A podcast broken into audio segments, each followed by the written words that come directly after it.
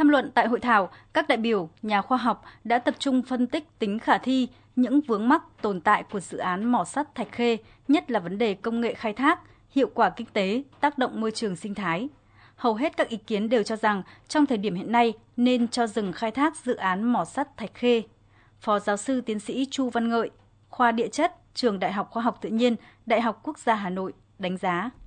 Mỏ sắt Thạch Khê nếu khai thác thì ảnh hưởng đến môi trường rất lớn, gây bụi, tiếng ồn, mực nước ngầm hạ thấp, cái đường đẳng áp giữa thủy lực biển và nước ngầm bị phá hủy thì nước biển sẽ xâm nhập sâu vào đất liền và gây ra mặn hóa. Thế còn bụi sẽ tăng cường nếu mỏ sắt Thạch Khê khai thác thì sẽ tạo ra một cái vành đai bị khô hạn và hoang mạc hóa. Đây là nguồn gây bụi và cát bay, cát nhảy và cát chảy sẽ xảy ra.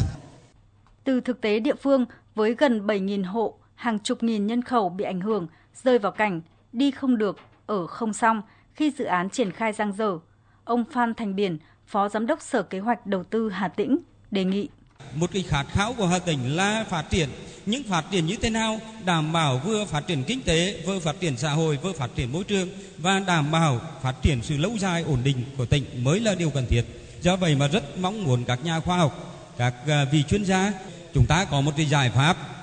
chấm dứt dự án để rồi á, giải thoát cho doanh nghiệp trong cái cuộc cảnh này cũng như giải thoát cho người dân và tỉnh trong cái việc là xử lý cái mỏ sắt thạch khê. Tuy nhiên, với quan điểm của chủ đầu tư, đại diện Tập đoàn Công nghiệp Than khoáng sản Việt Nam cho rằng dự án mỏ sắt Thạch Khê cần được tiếp tục khai thác. Trước đó, trong chuyến thị sát thực địa dự án mỏ sắt Thạch Khê và làm việc với lãnh đạo chủ chốt tỉnh Hà Tĩnh, Thủ tướng Phạm Minh Chính nhấn mạnh việc giải quyết dứt điểm những vướng mắc tồn tại, việc quyết định dừng hay tiếp tục dự án phải có đánh giá khoa học, khách quan, có đánh giá tác động tổng thể từ kinh tế đến tính chất xã hội, đời sống người dân, môi trường và các vấn đề liên quan.